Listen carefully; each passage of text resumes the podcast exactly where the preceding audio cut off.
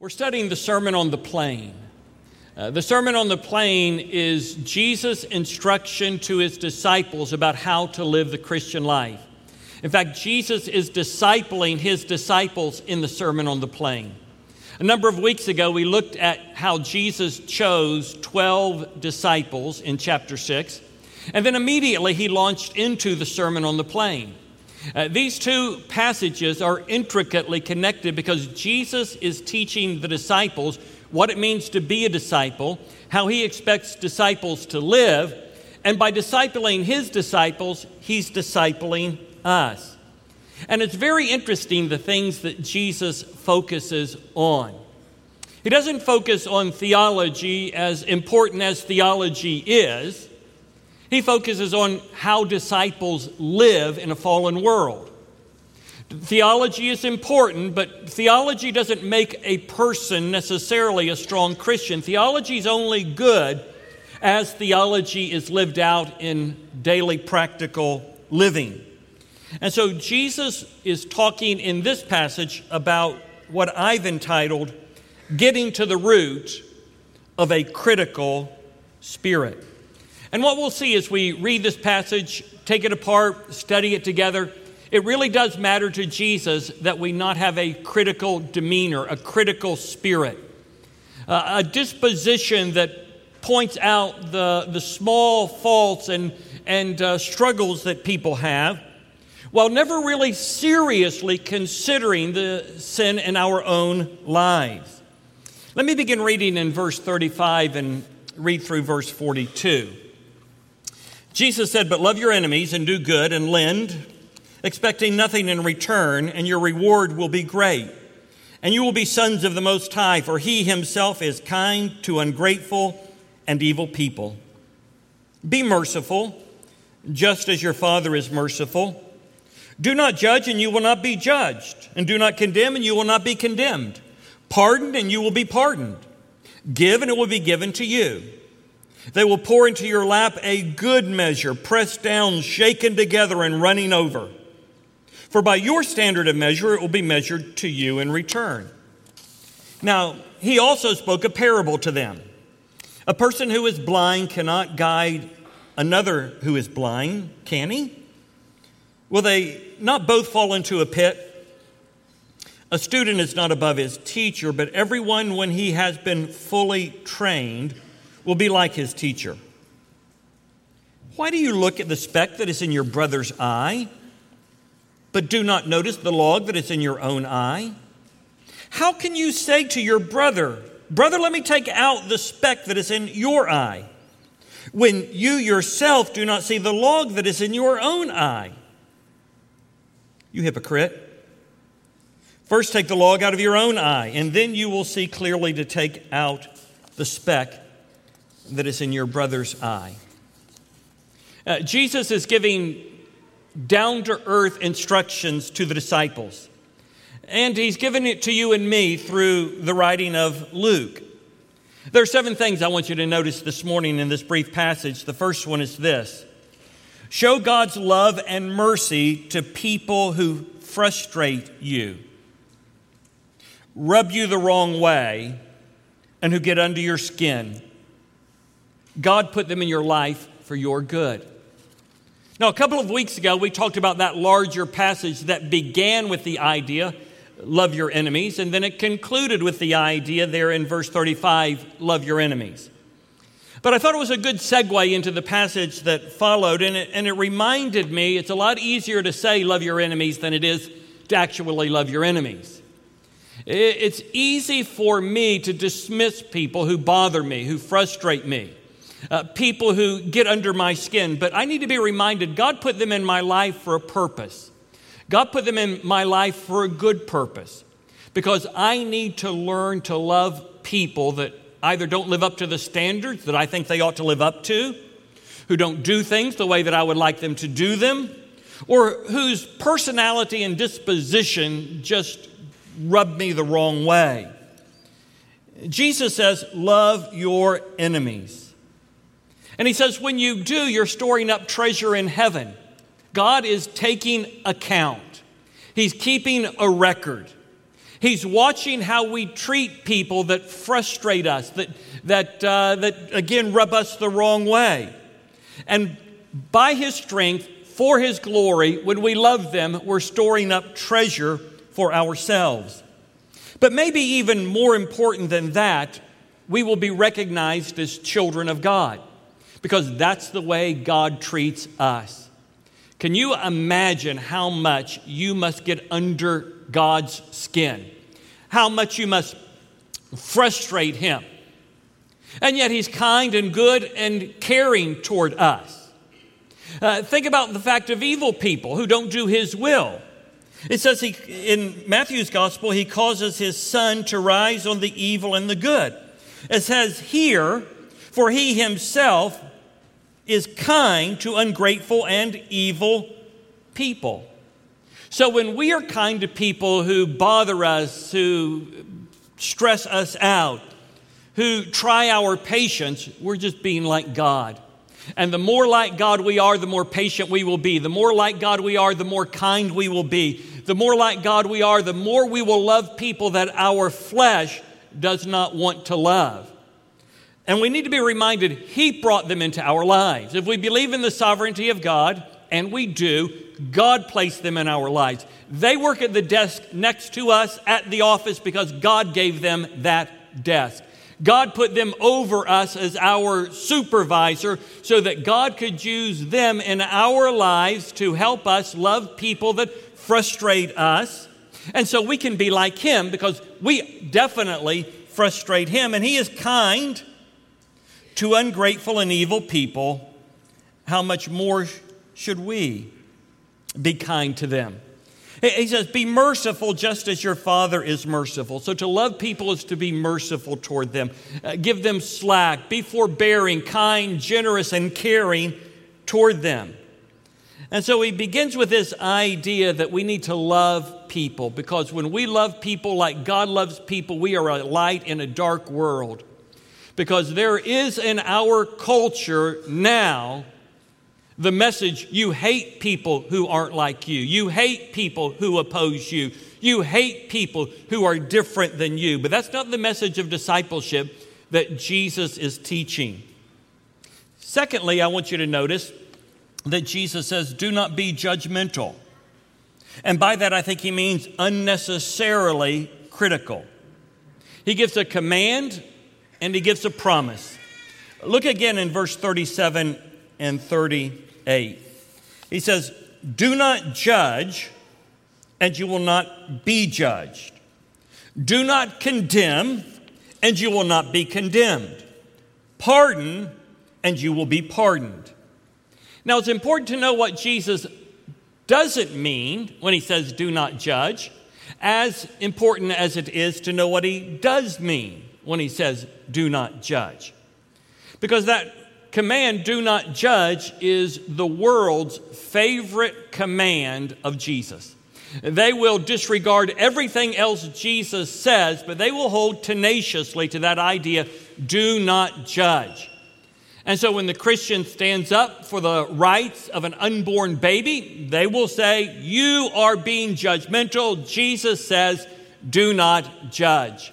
I had that discussion numerous times with my family when they were alive. And we would get on the, they would bring up the issue of abortion. I would speak strongly against abortion. I would say that every, every life, beginning at conception, is important to God. And they would say, You are being judgmental. And I would say, I've heard that before. Can you find it for me in the Bible? Well, they, they, they'd heard it said they couldn't find it in the Bible if their life had depended upon it. Let's just think about what Jesus said in some other context for just a moment. Jesus said in some one context in Matthew chapter 7 that false teachers are like wolves in sheep's clothing. In the world's eyes, that sounds very judgmental. But whatever it is, it doesn't contradict what Jesus taught when he says, do not judge. He's not saying that we're not to make moral distinctions. He's not saying we're not to make theological distinctions. Uh, that's insanity. In fact, in Matthew chapter 7, Verses 1 through 6, which is the parallel passage to what we're reading and studying this morning, Jesus says, Don't cast your pearls before swine. He says, Some people are like spiritual pigs. That sounds kind of judgmental. All he's saying is they can't appreciate the glory of the gospel. They can't appreciate the truths of Scripture. Uh, they, will, they, will, they will turn on it, they will demolish it. Jesus said about the religious hypocrites, they're like whitewashed tombs. And everybody that comes in contact with them is, are going to be defiled. So when Jesus says, do not judge, he's not saying we shouldn't take a stand for truth and error, for that which is right over against that which is wrong. Uh, but what he is talking about is being unnecessarily critical. And that's something that I think most of us probably struggle with. Having a particular jaundiced eye toward particular people. The very people that we're told to love in the previous two verses, we are told now to not be in judgment over them and not to be unnecessarily critical toward them. I thought a lot about this idea of a critical spirit this week. There's a number of things I want to say to you about it. The first one is this a critical spirit destroys relationships,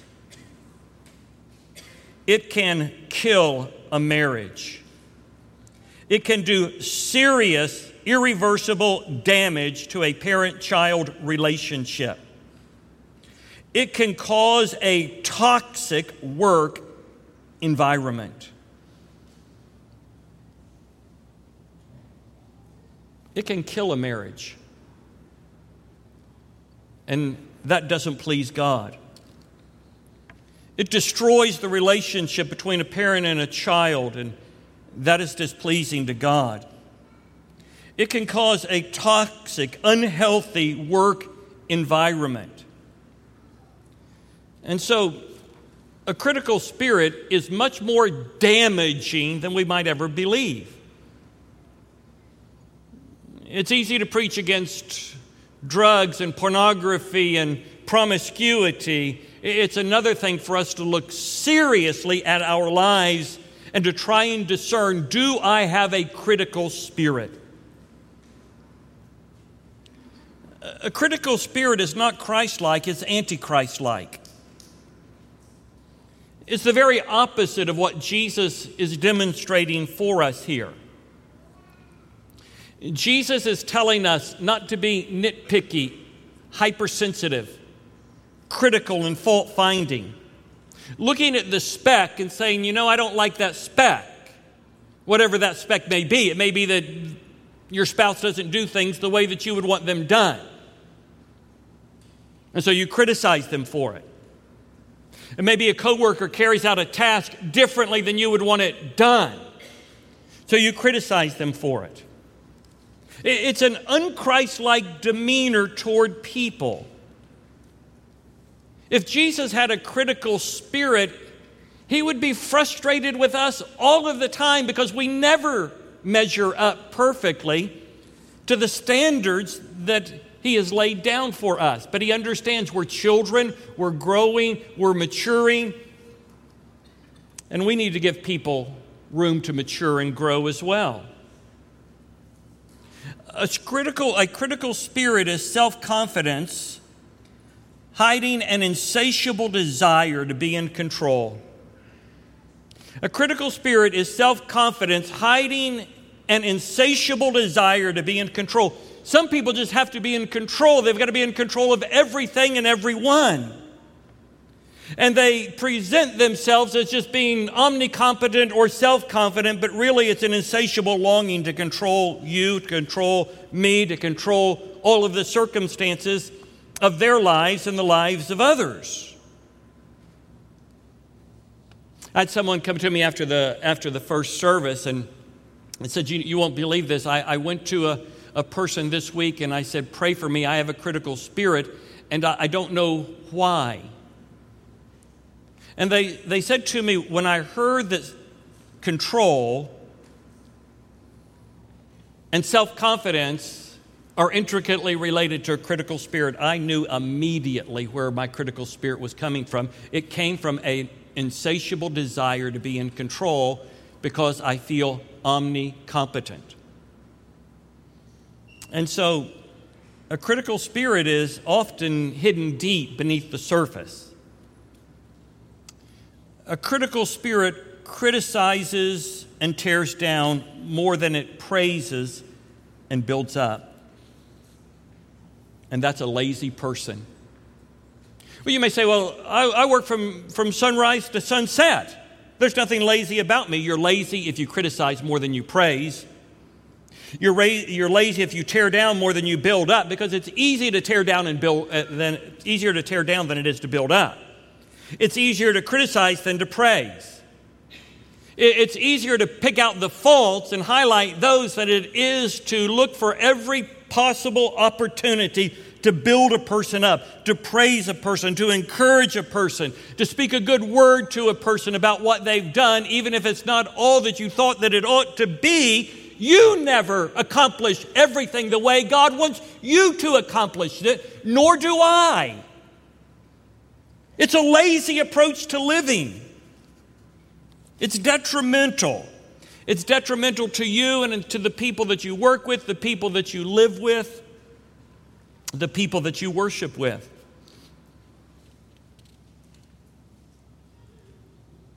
If you're coming to someone's mind right now, you probably have a critical spirit. If you're wondering if you're coming to someone's mind right now and, you, and you're thinking of a person, you probably have a critical spirit. Uh, we earn the reputation of a critical spirit the old fashioned way, we, we work for it. It's a narcissistic approach to life, it's a me centered approach to life. It's a self assertive, self righteous approach to life.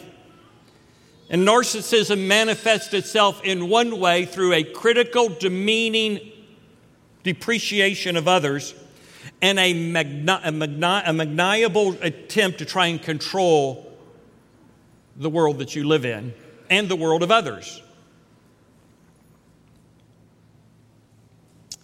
I want you to notice with me in verse 38 a, a, third idea. You reap what you sow, you reap more than you sow, you reap later than you sow.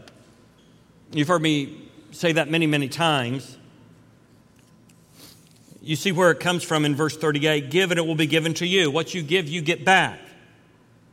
Only it's going to come more, it's going to come, it's going to come fuller. They will pour into your lap a good measure, pressed down, shaken together, and running over. For by your standard of measure, it will be measured to you in return. And so we reap what we sow, we reap more than we sow we reap later than we sow. And sometimes when the harvest come, comes, it's too late to do anything about it. Sometimes when the harvest is reaped, things have just deteriorated too far.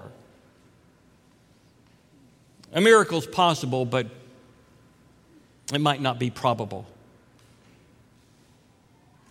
A demeaning, depreciatory relationship with your spouse, multiplied by many years, eventually kills a marriage. Sometimes people just live together, separate lives, sometimes they divorce. By the time the spouse who has done that discovers that, it may very well be too late, apart from a miracle of God. And so we reap what we sow, but it comes back to us like a tidal wave, like a tsunami, like a, like a large wave. Uh, Jesus isn't de- dealing in the ethereal here, he's dealing in the practical. He's dealing with where you and I live on a daily basis. And so, in light of that, Jesus says, choose your teachers and models wisely because you may end up in the ditch of negativity. Uh, notice what he says in verses 39 and 40. Now, he also spoke a parable to them. A person who is blind cannot guide another who is blind, can he? You see, narcissism blinds us to our weaknesses. Self righteousness causes us not to be able to see that our self confidence is really a cover for a critical disposition. It blinds us. A blind discipler can't lead a blind disciple well because they'll both fall into a pit. What's the pit? The pit is unnecessary, hypercritical spirit. A student is not above his teacher, but everyone, when he has been fully trained, will be like his teacher. That's why you want to model yourself after people you can see on a regular basis. That is, with the catastrophic failures in a lot of uh, large evangelical churches in recent years, uh, we, we watch these people on the screen from a distance, but we don't see their depreciatory spirit toward those who work with them and those who work for them. And then all of a sudden, we're just caught completely off guard, whether it's this church or that church, about this person's fall. And we discover that a part of the reason that their ministry collapsed was they just didn't treat people kindly. They didn't treat people well. They didn't love people the way that Jesus wanted them to love people. And so we want to follow good examples people in our Bible fellowship groups, people in our Wednesday night discipleship groups, people that we set beside inquire, people that we get to know up close and personal. Jesus wants us to be a model, and he wants us to be a model, particularly for others, particularly those who are younger than us spiritually. You can learn a lot just by observation and by a listening ear. And so we want to choose our teachers and models wisely. I want you to notice, sixthly, keep an eye on your eye and give an ear to your words. Keep an eye on your eye and give an ear to your words. Look at verse 41 and verse 42 with me.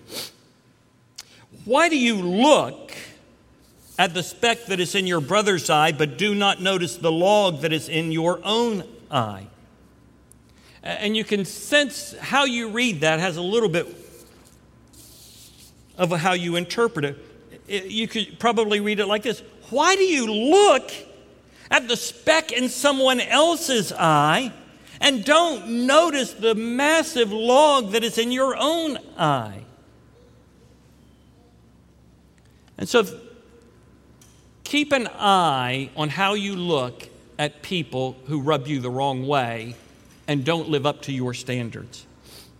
Keep an eye on that because it says more about you than it does about them. And then he says, How can you say to your brother, Brother, let me take out the speck that is in your eye? When you yourself do not see the log that is in your own eye. You hypocrite. Now, he's going to tell us that we do have a responsibility to our brothers and sisters, brothers with brothers and sisters with sisters, men with men and ladies with ladies. It's not that we don't try to help them and serve them and minister to them in their weaknesses and even talk with them and pray with them and, and, uh, and encourage them in their weaknesses.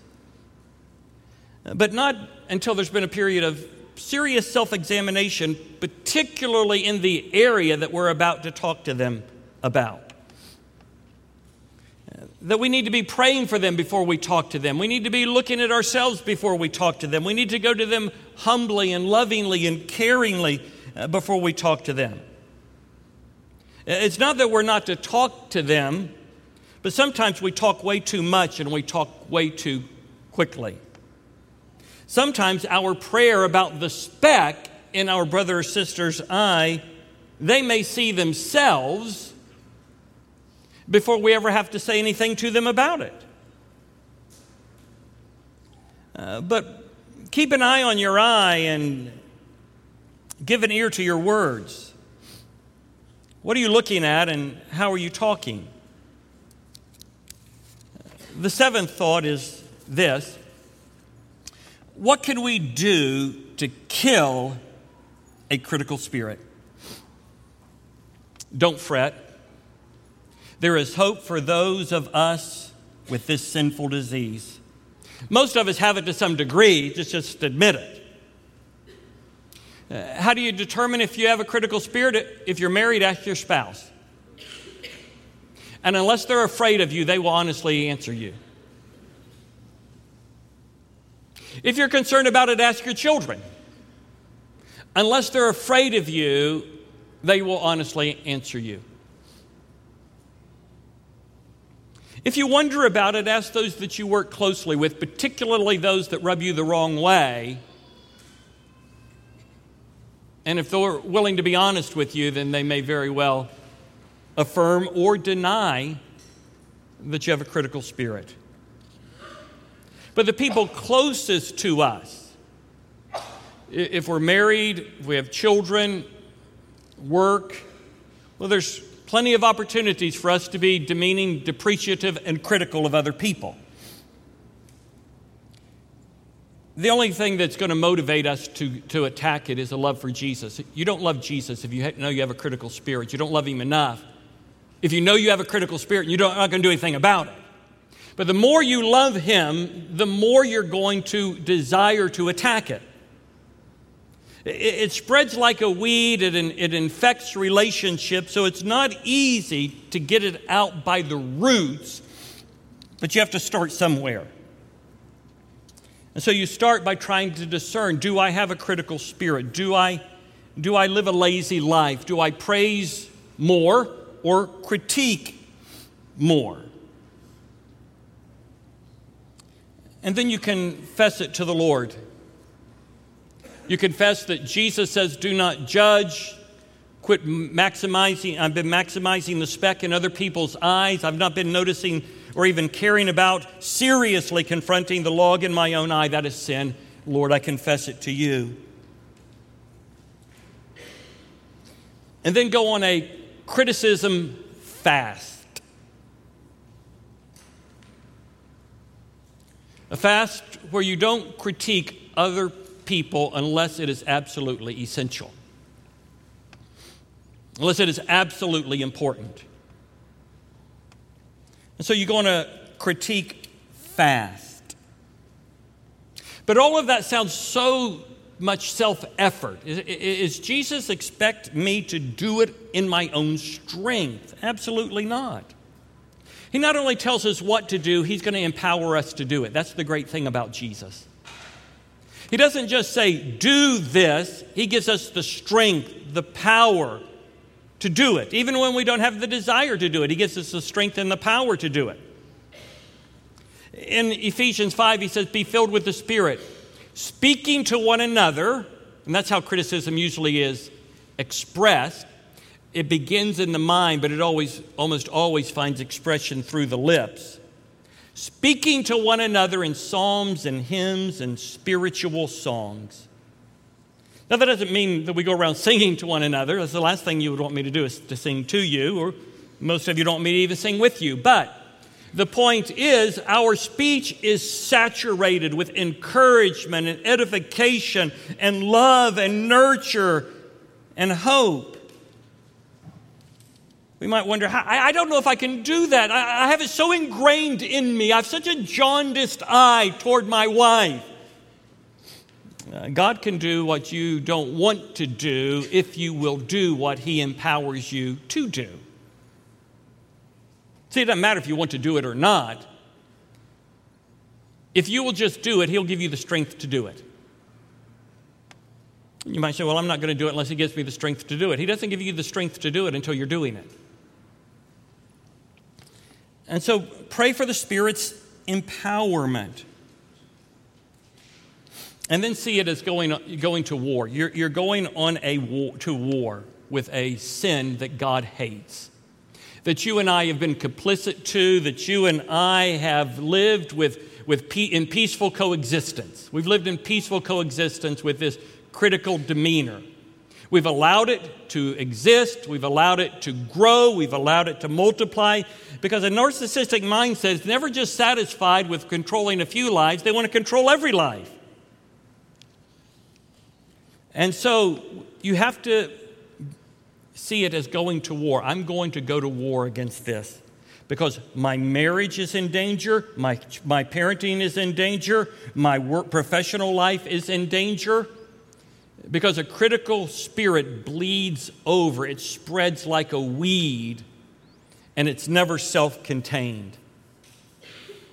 So you're fighting to save your marriage, you're fighting to keep your relationship with your children healthy and holy.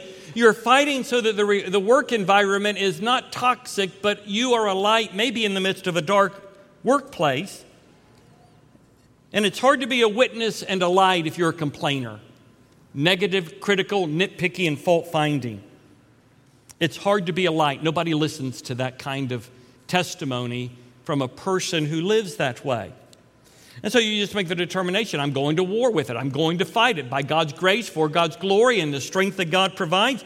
I am going to root out every vestige of, of criticism and nitpickiness in my, in my life. And what you'll find the beauty is you'll be a happier person, you'll be a more joyful person. Nothing steals joy or makes one have a dour spirit, whether at home or on the job, than a critical spirit. If you're unhappy in your home, there's a critical spirit. I'm not saying it's necessarily yours. If you're unhappy at work, it's probably your critical spirit that is causing you to be unhappy. The fullness of the Spirit, the be filled with the Spirit. The very first one is love, and the second is joy. Critical spirit steals the joy of living. It causes a dark shadow to, to cover virtually everything that we're involved in and everything that we do. So it's worth fighting on, for several reasons. First is for God's glory, second, for your good, third, for the good of those around you. Be it your marriage, your parenting, or your, or your work, your workplace. So, what I'm, I'm calling you to this morning is to warfare, to a war against a critical spirit that will be for your good and God's glory. I'm going to lead us in a word of prayer, and then Aaron Pickard is going to come and we'll stand together and, and sing. Let's pray together. Our Father in heaven, we recognize that uh, this insidious sin is a quiet killer. And Father, we understand what do not judge does not mean. Help us to understand what it does mean. And Father, for some of us, there's just all kinds of emotions running through us right now. And it's very likely that that is an evidence that in some place, in some role, in some fashion, there's a jaundiced eye and an unkind word. Help us keep an eye on our eye and give an ear to our words. Not so much first and foremost for us or even for others, but for your glory because of who you've called us to be, because of the example that you have set before us, so that we might be recognized as sons and daughters of God so that we might store up treasure in heaven rather than treasure on earth. In Jesus' name we pray. Amen.